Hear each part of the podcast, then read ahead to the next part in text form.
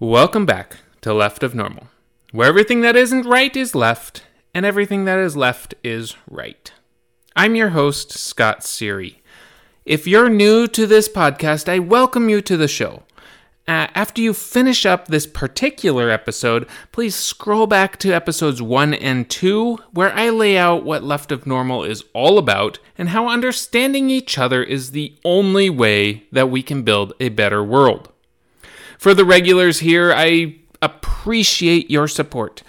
As a Left of Normal, the hardest part for me uh, on running this podcast is expanding the reach it would mean the world to me if you'd just help me out with a simple five star review on whatever platform you happen to be you happen to be listening in on, and then share this with your friends that you think will get value from the information herein.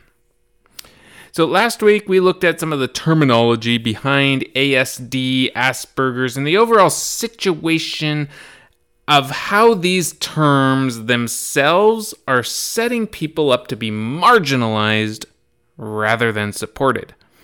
This week, I want to focus on some of the things the left of normal children experience and how you can help support them when sometimes they can be incredibly frustrating. So, I'll go through a little bit of my experience and some of what I see in my own son and if you start to recognize some of these traits in your own children, I can hopefully give you some insight into what they're thinking and processing so life can hopefully go a little bit more smoothly. So, to, to kick it off, uh, let's start with some special interests. Those on the spectrum are known to hyperfixate on things. Sometimes it's to the point where they really can't focus on anything else. Instead, all of their energy goes into this one focus, this one interest, one concept, but at one at a time. These hyperfixations do change over time, and generally speaking, it's like all in on one thing for a period of time, and then it's all in on another thing and another thing, and so on and so forth. So, one of the ways to diverge from that special interest is to make the special interest apply to more than just one area. So, how does this look? All right, for me, growing up, and now even as an adult, some of that interest is on data and maps. Let's break that down a bit because they seem a little incongruent with each other. And it's true, they don't always have much to do with one another. So let's start with maps. My son absolutely loves loves maps. He loves the states. He memorizes them. He spouts off the state capitals. And he can even name the state capitals in alphabetical order, or the states in alphabetical order, by their capitals. So, alphabetically, the states go Alabama, Alaska, Arizona, Arkansas, and so on but he'll list them off as Montgomery, Juneau, Phoenix, Little Rock, etc.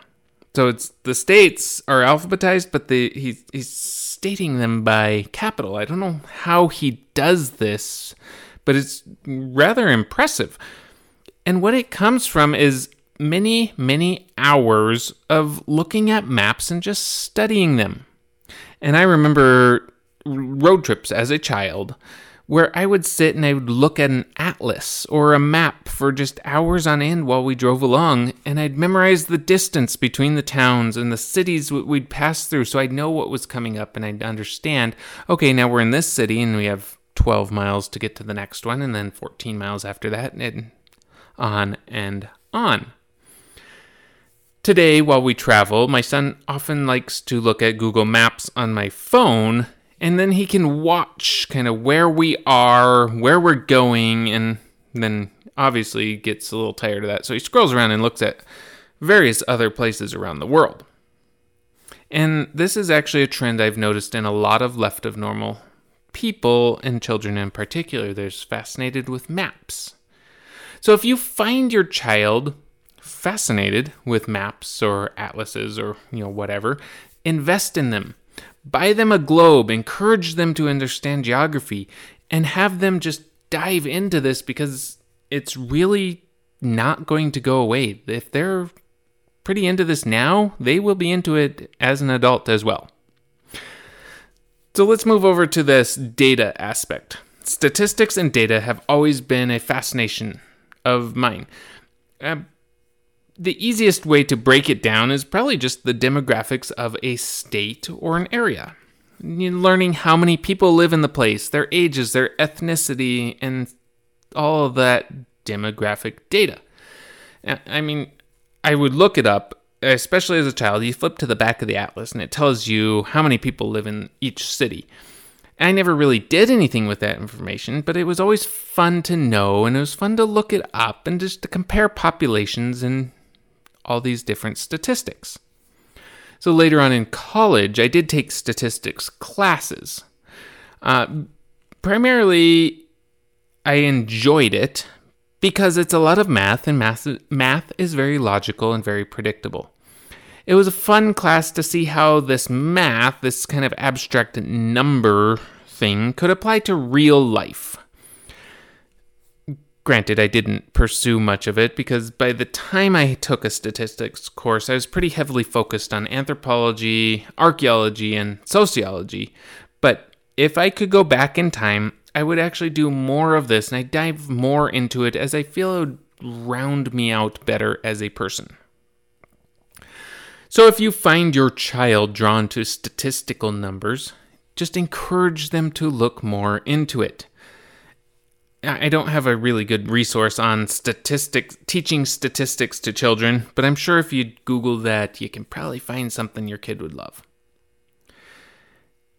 So, kids, while they're while they're in school, they'll naturally be drawn to specific specific topics and classes. For me, it was always the science and technology type stuff.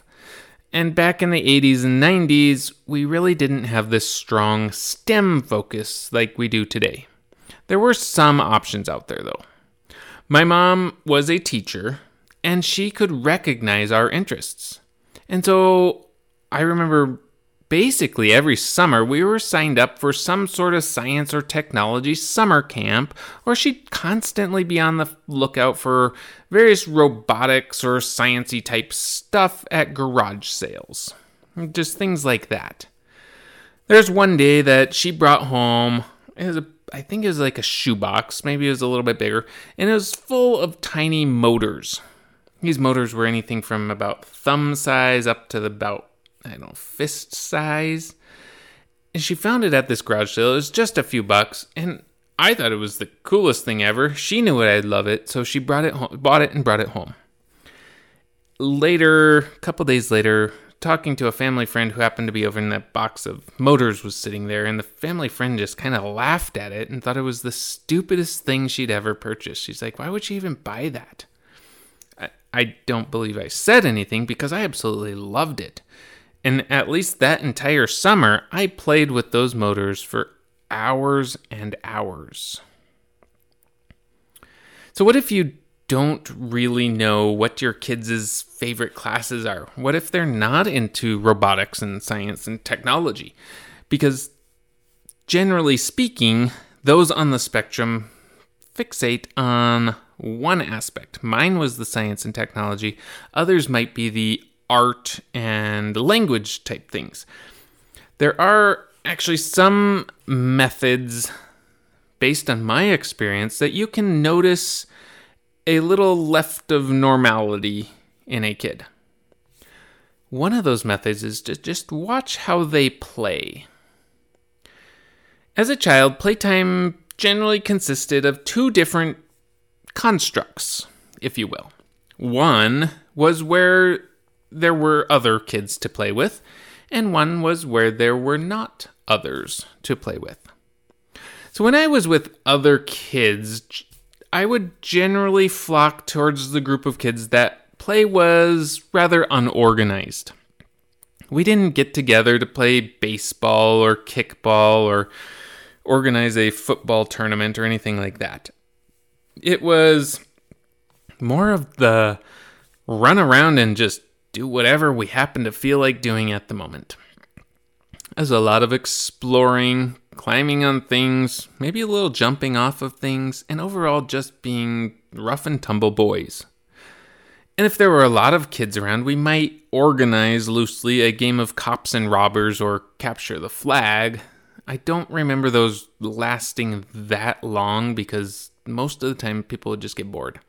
And we'd just we'd go find something else to do. And it was just finding something to do that just kind of came naturally. So, as the left of normal kid in the group, I was very happy to be involved and included. And I generally just ran amuck, making a lot of random noises, screeching like an eagle and barking like a dog, or anything to just express whatever was inside of me at the time that didn't come out in words. It just came out in hoots and hollers. Now, granted, I was 7 to 10 years old at this time, and it was actually hilarious to the other kids, and so I figured if I shrieked and I got a laugh, then I was doing something right. So I just continued with those random noises. Now, even as an adult, I every now and then find this weird urge to just shriek or scream or yelp.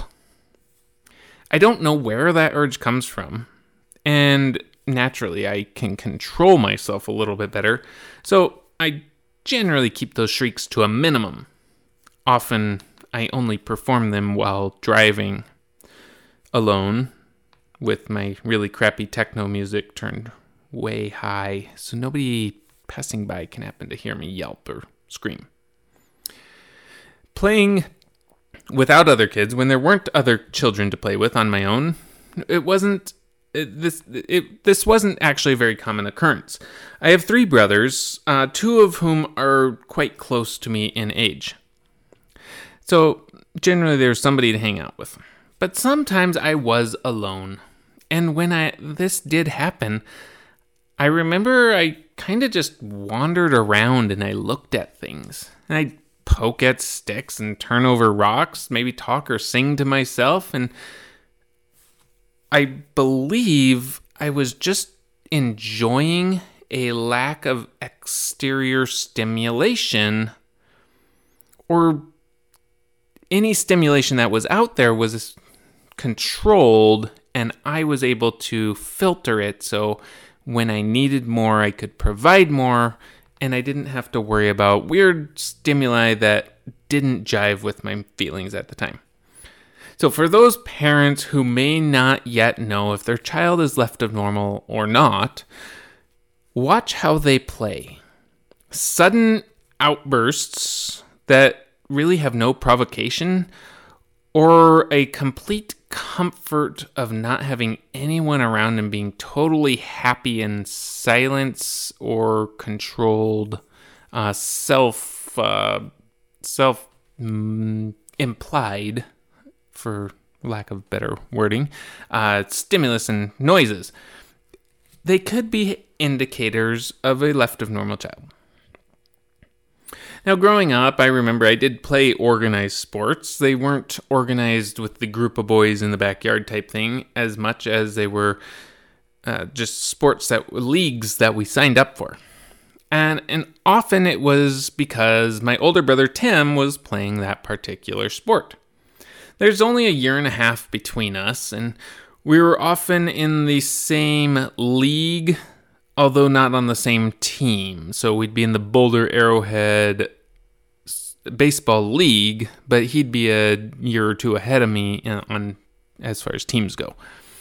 But this was incredibly helpful in my socialization, as I would never have the guts to attend like a summer camp without knowing someone there. And even if I had to break off into a group on, on my own, I knew my older brother was nearby, and that just alleviated these nerves that would have turned me into far more of a recluse than I am now. With my older brother and his interests, I too was interested in the same things. So he would play baseball, so I was uh, like automatically interested in baseball. And he liked to collect baseball cards, and so I, as well, was interested in collecting baseball cards.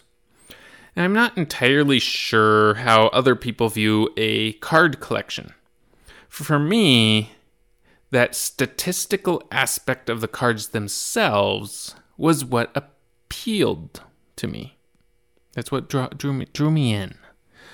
Okay, so for those of you who don't know, a sports card kind of works like this. At least it did back in the 90s. There were I don't know what they're actually called. Maybe they're called like printing companies or card companies. So back in the 1990s and before that and probably after as well. There were various card companies. There was Donruss, Topps, Upper Deck, Fleer, and probably a couple of others that I can't remember. These companies, they would print a picture of a ball player on the card. On the front was usually their name, their position, and the team that they played for. And then on the back of the card was a lot of their stats for like the previous eight or ten years sometimes a little blurb about their history in the sport or whatever, and each card had a number on it. So every printing company would print a set of cards each year. I don't know how many there were, maybe like four or five hundred cards for the, so say the 1992 Topps baseball cards. Uh, you could buy this complete set of four or five hundred cards, or you could buy them in smaller packs of I think they were around 20 or 25 cards. These smaller packs just had random cards in them. The complete set obviously had all 1 through 500 in numerical order. As children, we could not afford the complete sets, so we'd buy a pack of cards here and there.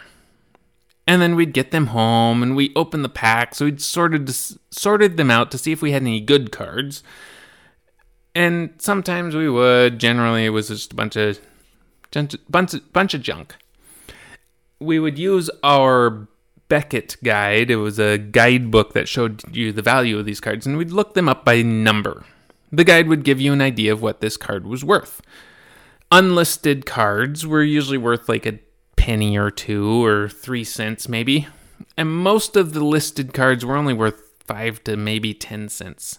And there was always one or two cards in any given set that was worth eh, a dollar or two. Generally speaking, there was not something worth considerably more unless it had an error printed on it. So my brother and I, we would spend hours sorting through these cards.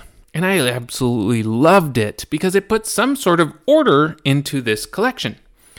I would take my cards and I'd organize them by year and by printing company. So all my 1992s would be in one box, and one section would be the Donrusses, then another section the Fleers, and then another section the Topses, and so on. And so we would go through these cards, card after card after card, and we'd look them up one by one. And unlisted cards would just go back into that box in their respective order, obviously. And the low value cards these five to ten centers, they'd go into this little kind of plastic sleeve, almost like a sandwich bag type thing. Those worth, say, 25 cents or so, or 25 cents to a dollar. We had a whole system set up. They'd go into a hard plastic sleeve to protect them a little bit more because they're, they're worth money. And on the rare occasion that we got a card that was worth maybe three to ten dollars, I have some even harder plastic cases. Now, the ones that were $10 or more, I only had a few of those because they were hard to come by. I had these cases, and you actually had four screws on them. You unscrew the screws, you put the card delicately in there, and then you screw these screws back in, so nothing, nothing's ever gonna damage or destroy this thing. Now, as a child, obviously, I thought ten bucks was a lot of money, and I need to needed to ultra protect that card. Mm, today, it seems rather silly to use such immense protection on a piece of paper that's only worth a handful of dollars. For me, collecting cards wasn't about the player on the card, not even really the baseball, other than that's the only sport that I really played. I didn't care who was on the front, except that those that were ranked well, the good players, they were actually worth a bit more. No, it was about the systematic organization that they naturally fell into. So today, all my cards are packed away except for two of them. I have two that sit in a little plastic case on a shelf above my computer desk. They're both 1973 Topps cards. One is Pete Rose, and the other is Hank Aaron. Years ago, as an adult, when I bought these, many years ago, I don't even remember what I paid for them. I just liked them. I wanted a couple baseball cards. I could afford something more than the little wax pack with whatever you get, you get. And so I recently I took these out. I took a look at the Pete Rose card, card number 130, and I looked it up on the Beckett guide online. It's probably worth around 10 or 12 dollars. The Hank Aaron card, card number 100, is probably worth somewhere between 25 and 40 dollars. I suppose I should probably go find a couple of those hard-sided cases with the screws in them, and so I can protect my most valuable cards that I own. We'll see if I ever get around to that. For now, I just kind of like having them sit above my computer desk, reminding me of the times where I was perfectly content to sit for hours and hours looking up cards one by one to see if they were of any value. For now, you've had a peek into the world where everything left is right. If it feels right, then it must be left. Thanks for tuning in. Don't forget to like, comment, subscribe, join the Facebook community. Please feel free to ask questions over there anything from experiences you've had or things that you are wondering about. And remember, left of normal children need encouraged differently than your normie kids. Find their strengths and celebrate them. And of course, share this with your friends, whether they're left, normies, or right.